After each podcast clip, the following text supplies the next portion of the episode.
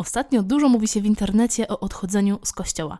Pod słynnym już tagiem też odchodzę. Kolejne osoby dzielą się swoimi historiami o dramatycznych doświadczeniach i właściwie bardzo poważnej decyzji odejściu z instytucji kościoła rzymskokatolickiego w Polsce. No właśnie, pytanie jest takie, jak my, katolicy, powinniśmy na to reagować. Don't forget your old shipmate. Folly, rolly, rolly, rolly, Witajcie w kolejnym odcinku podcastu Alfabeta Morsa. Tutaj Zosia Kędziora. Bardzo się cieszę, że słyszymy się ponownie. No właśnie, dzisiaj o akcji też odchodzę. O akcji, o której zapewne będzie jeszcze, będzie jeszcze głośno, o której będzie się jeszcze mówić. Takie osoby jak Jola Szymańska, Natalia Białobrzeska czy Karol Wilczyński, były dziennikarz Deonu, mówią o swoim odejściu z kościoła, mówią o swoim odchodzeniu z kościoła, o tym, jak zrywają z instytucją kościoła katolickiego w Polsce. Pytanie jest takie, jak my, katolicy, powinniśmy na to reagować? Trudno mi oceniać takie decyzje, nawet y, powiem szczerze, chyba nie mam prawa do oceniania w ogóle takich decyzji. Właściwie z doświadczeniami często dramatycznymi nie można dyskutować. Y, każdego z kościoła wypchnęło coś innego. Oczywiście są elementy wspólne, jak po prostu jakieś doświadczenia, jakieś zgorszenia, jakieś momenty, które po prostu zadecydowały o tym, że ktoś zdecydował odejść z kościoła.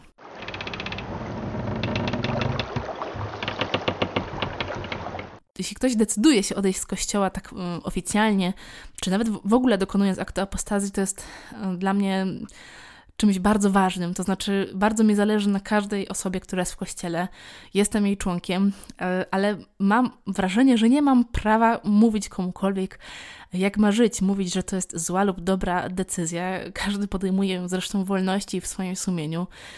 No właśnie, tych historii jest coraz więcej. E, przeczytałam sobie kilka tych historii i chciałabym Wam zacytować kilka właśnie takich mm, cytatów właśnie z tych opowieści, dlaczego ktoś odszedł z kościoła. Jedna osoba pisała, kiedy zobaczyłam tu hasło, też odchodzę, i gromadzone pod nim posty, poczułam się mniej samotna. Napiszę swoją historię, bo może ktoś z Was też się tak poczuje. Inny cytat.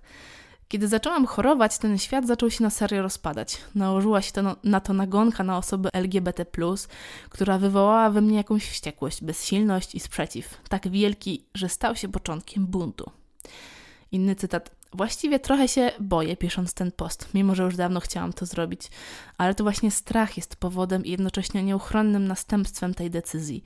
Odeszłam, bo nie chciałam żyć w ciągłym strachu, ale też nadal nie nauczyłam się być na to na tyle pewna siebie, żeby podtrzymać tą decyzję i nie ulec strachowi. Inny cytat. Ja już nie odchodzę, bo odeszłam. Mentalnie lata temu, jeszcze w podstawówce, choć nie pamiętam, czy to była czwarta czy piąta klasa. Mogłam mieć 11, może 12 lat, a fizycznie w mijającym 2020 roku składając apostazję. No właśnie, to są bardzo trudne doświadczenia. Osoby homoseksualne, czy w ogóle mówiąc heteronormatywne, no mają w kościele podgórkę. I myślę, że można to śmiało powiedzieć. Ja, jako zaangażowana katoliczka, myślę, że mogę śmiało to powiedzieć bycie osobą homoseksualną w kościele jest bardzo trudne. Wiąże się z niewyobrażalnym krzyżem, którą taka osoba ma, który jest zmuszona dźwigać, jeśli chce być w tym kościele, jeśli chce być wierna tym zasadom tej Ewangelii. Mm, mam wrażenie, że w kościele dla takich osób po prostu nie ma wsparcia. Pomijając pojedynczych duszpasterzy, czy takich po prostu mądrych, y, bożych osób, które mogłyby pomóc takim osobom trwać w kościele, Mm, no nie ma takiego zorganizowanego duszpasterstwa, na przykład osób homoseksualnych, o którym mówił już lata temu Benedykt XVI, e, czy w ogóle takiego środowiska, w którym te osoby mogły poczuć się, że są w kościele, że są akceptowane w tej wspólnocie kościoła. E, to jest w ogóle jeden z miliona powodów, o których właśnie tutaj e, mówiłam, cytując tę historię. No właśnie, te osoby niektóre dokonują apostazji, e, czyli takiego aktu formalnego odejścia z kościoła. No właśnie, a czym jest ta sama apostazja? No właśnie, to jest tak jakby powiedzieć, każdy sam nakłada sobie ekskomunikę na własne życzenie, więc jakby to e, eliminuje jakby w ogóle życie sakramentalne z kościoła, kościelnych w ogóle wszystkich e, godności, urzędów, przywilejów, no jakie się wiążą w ogóle z byciem w kościele katolickim. Dopóki się trwa w tej apostazji, Kościół nie może nałożyć jakby innych kar kościelnych nakładanych na taką osobę. No właśnie, w takich krajach jak Niemcy, gdzie jest na przykład podatek kościelny, osoba, która dokonała apostazy, no oczywiście nie płaci takiego podatku, no bo jakby wypisuje się formalnie z instytucji kościoła, na przykład katolickiego, choć oczywiście nie, o tylko o kościół katolicki tutaj chodzi. Mm, no właśnie, a jak patrzy na to Kościół? Jak Kościół patrzy na osobę, która dokonała aktu apostazji? Mm, no właśnie, zgodnie z doktryną katolicką, e, osoba, która dokonała apostazji, wciąż jest członkiem Kościoła katolickiego, ponieważ e, decyduje o tym chrzest. A chrzest, jak wiemy, jest nieusuwalny. To jest łaska uświęcająca, znamie, które jest niezatarte. E, no właśnie, apostazja jest oczywiście odnotowana w księgach parafialnych, bo jak wiemy, żeby dokonać apostazji trzeba się stawić e, w parafii. Jednak informacja o chrzcie w tych księgach parafialnych nie jest usuwana. Jest oczywiście po prostu dodawana informacja, że, że taka osoba dokonała apostazji. E, ponieważ ta apostazja ma formę publiczną, dotyczy ona właściwie tylko i wyłącznie osób ochrzczonych, przecież nieochrzczone nie są członkami Kościoła katolickiego. A co dalej? Jeśli taka osoba, która dokonała apostazji, apostazji chciałaby wrócić do kościoła. Czy to jest w ogóle możliwe? Rolling down to old Maui, boys, rolling down to old Maui. Oczywiście, że jest to możliwe, ponieważ chrzest włączył nas w wspólnotę Kościoła. Jest to coś niezmazywalnego, nawet apostazja tego e, nie usunie. Ale żeby wrócić do stanu poprzedniego, cała władza tak naprawdę leży w gestii ordynariusza decyzji, który określa ewentualne właśnie kary, czy w ogóle formy pokutne dla takiej osoby. W wyjątkowych sytuacjach prawo e, właśnie jakby przywrócenia osoby do Kościoła po akcie apostazji przysługuje każdemu biskupowi w e, spowiedzi po prostu. O tej apostazji można mówić dużo, oczywiście o wszystkich krótkich książkach prawnych e, o wszystkich nowelizacjach, tak jak na przykład ostatniej nowelizacji z 2016 roku, e, dekret ogólny Konferencji Episkopatu Polski w sprawie wystąpień z Kościoła oraz powrotu do wspólnoty Kościoła e, zastąpił poprzedni dokument Episkopatu z 2008 roku. No i ta procedura jakby apostazji została troszeczkę złagodzona. Nie potrzeba już jak wcześniej dwóch świadków, ani dwóch wizyt na plebanii. E, wystarczy po prostu jakby jedna osobista wizyta. Oczywiście musi być to osoba pełnoletnia, no i odpowiednie dokumenty i tak dalej, i tak dalej.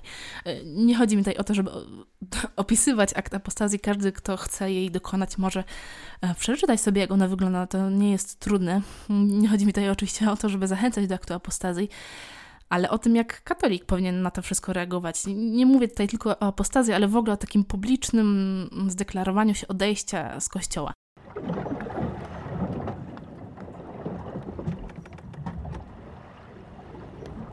Wielu moich znajomych, zapewne nawet wy, którzy to słyszycie, nie jesteście w kościele, po prostu.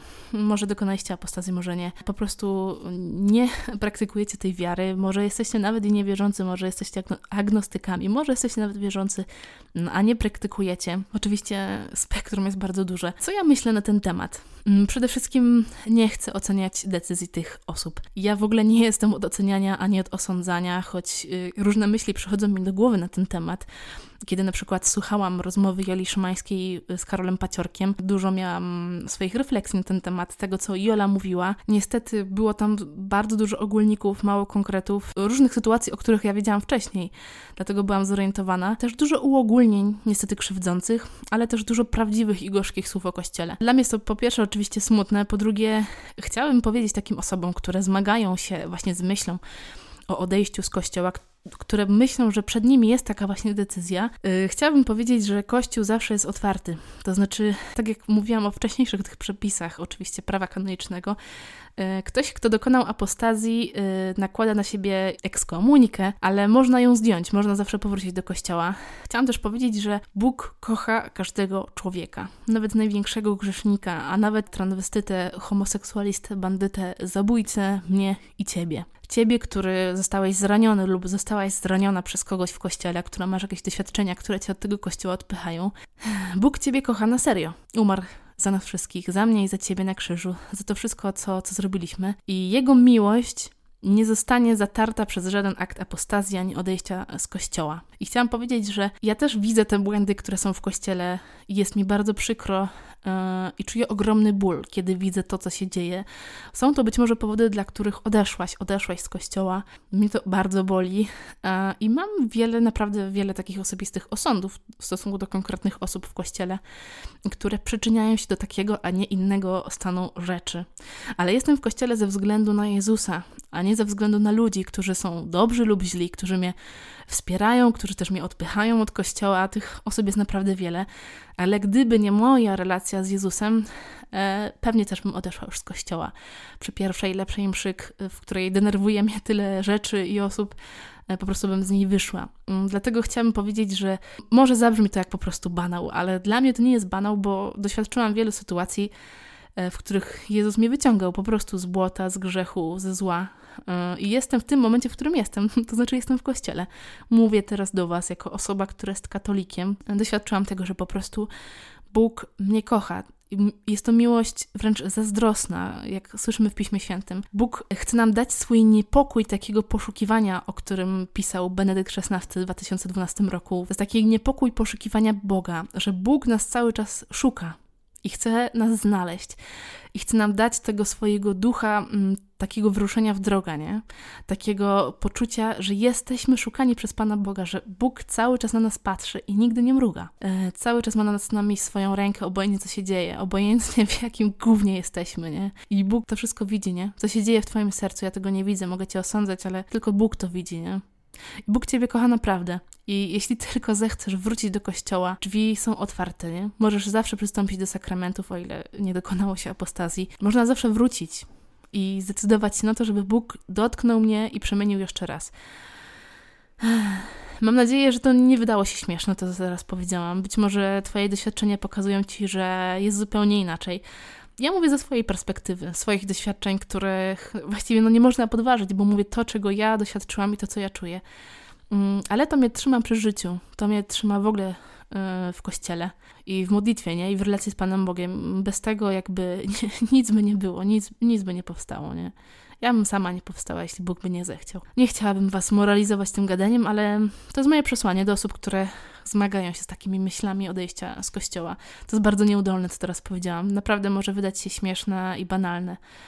Y, ale mówię to, bo w moim życiu to jest prawdziwe i chciałabym po prostu, żebyście o tym wiedzieli. I bardzo mi przykro z powodu tego, co doświadczyliście, co was wygoniło z kościoła i co przyczyniło się do tego, że chcecie z nim zerwać. Bóg nigdy nie zrywa z wami łączności, Bóg was zawsze będzie kochał, nie stwarzałby nas, gdyby nas nie kochał. Tak, to, to są ważne słowa.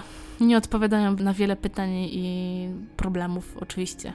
Sama mam wiele pytań, na których nie ma odpowiedzi lub ich nie znajduję, ale Bóg nie zawsze ma nam udzielać odpowiedzi na pytania, nie? Tylko ma wam pokazywać, że nas kocha, nie? I czuję, że mnie kocha i jest ze mną. I tego wam życzę, żebyście mogli zobaczyć i doświadczyć Jego miłosiernego oblicza, który was kocha.